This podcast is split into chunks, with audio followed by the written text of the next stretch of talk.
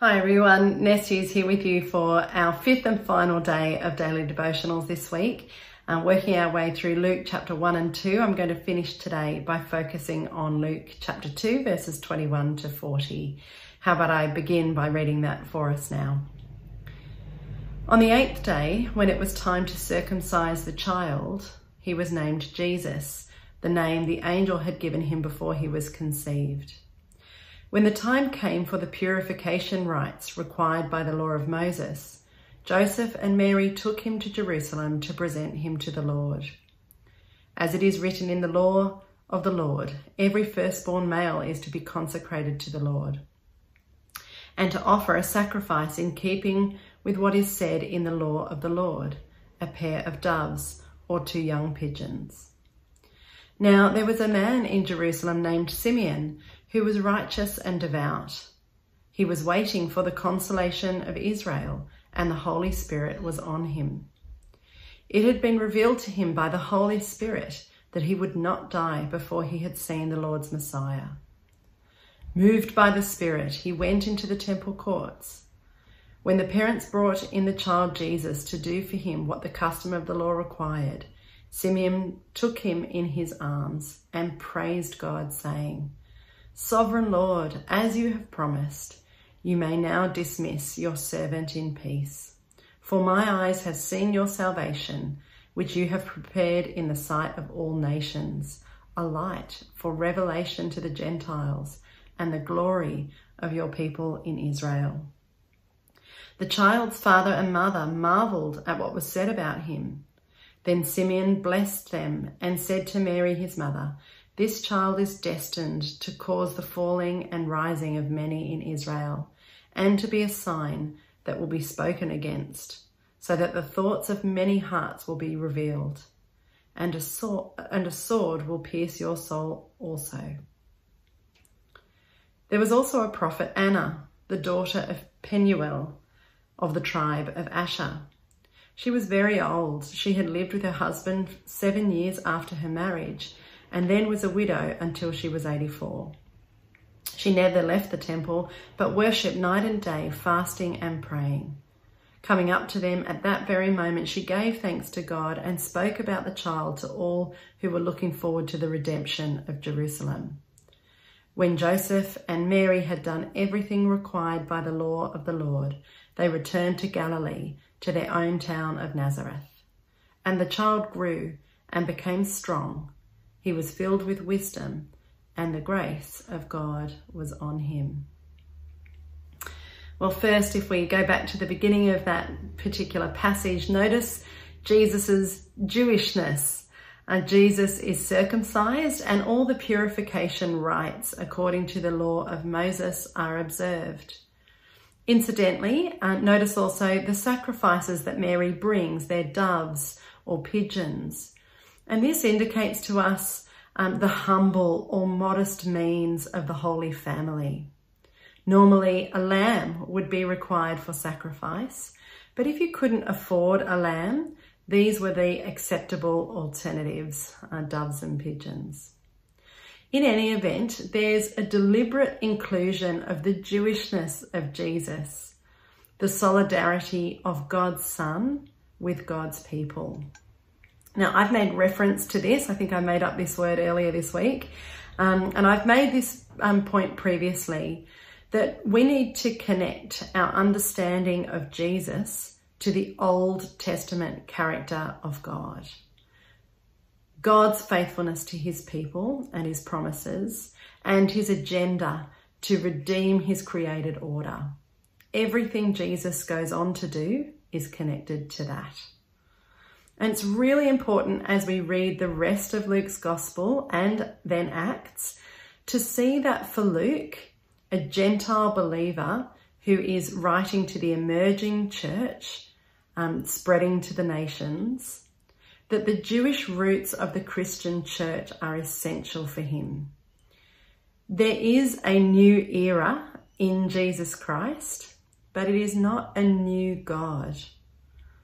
It is still the one true and faithful God of Israel, extending his kingdom and his kingdom blessings to every nation as was his plan from the beginning, uh, represented in his promises to Abraham.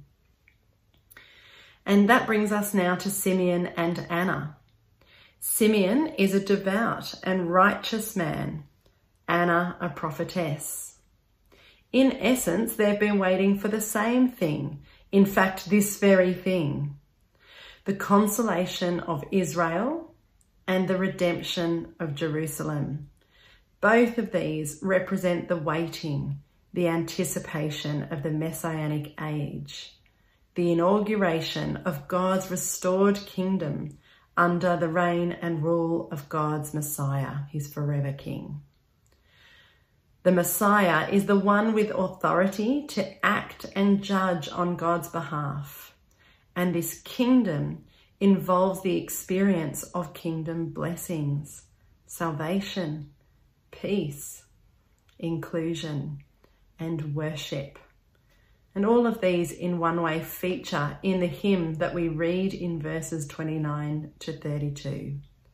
Peace, salvation, inclusion of the nations, worship, bringing glory to God. And both Simeon and Anna function in this story to affirm to us that Jesus is this Messiah and the new era of God's kingdom is being inaugurated through him. Now, having said all of that, I just want to close with two comments today. And the first one is to pick up on the repetition of the mention of the Holy Spirit. In just two verses, verse 25 to 27, the Holy Spirit is mentioned three times. You see, the Holy Spirit is the sign that the kingdom of God is here. In Joel chapter 2, verse 28, God promises that in the restored kingdom, I will pour out my spirit upon all flesh, and your sons and your daughters shall prophesy. Your old men shall dream dreams, your young men shall see visions. We are to understand that the Spirit is the distributor of the kingdom blessings as well as the empowerer for God's mission, his salvation work. If you were to read on from where we're going to finish today in chapter 3, you'll see that the Holy Spirit descends on Jesus when he's baptized. And as he goes out into his public ministry in chapter 4, he does so full of the Holy Spirit. Now, it's not that Jesus wasn't able to minister without the Holy Spirit.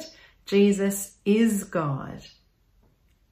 But for Luke, the Spirit authenticates the kingdom era and empowers people for God's kingdom mission. And this becomes a really important repeated theme to notice um, throughout all of Luke's gospel, but especially in Acts, when the Spirit comes upon both Jews and Gentiles, and men and women indiscriminately. In fact, Luke quotes this passage from Joel in Acts chapter 2. All believers receive the Spirit equally and fully and are received into the kingdom of God and equipped for ministry. If you are new to the Christian faith and talk of the Holy Spirit or the idea of being baptized in the Holy Spirit um, sounds weird to you, I want to encourage you and remind you that the Holy Spirit brings blessing. The Holy Spirit involves us in worship and points us to the glory of God. But He also equips us for living life as a Christian, producing all kinds of fruit like patience and joy. Life before Jesus returns is hard, but we don't face it alone. Jesus has given us this gift of the Holy Spirit.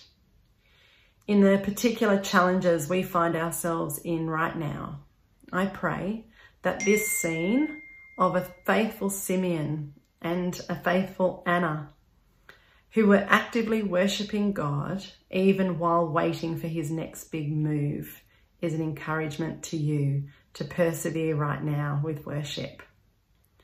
You can trust God he is the faithful God of Israel. He sent Jesus, who we, we can be reassured is the Messiah. As the ruler of God's kingdom, Jesus has sent us his Holy Spirit, who distributes blessing and enables us to live faithfully. Well, it's been wonderful to spend this week with you exploring uh, Luke chapter 1 and 2, and I look forward to continuing with you next week as I watch on these daily devotionals. I look forward to seeing you again next time. See you later.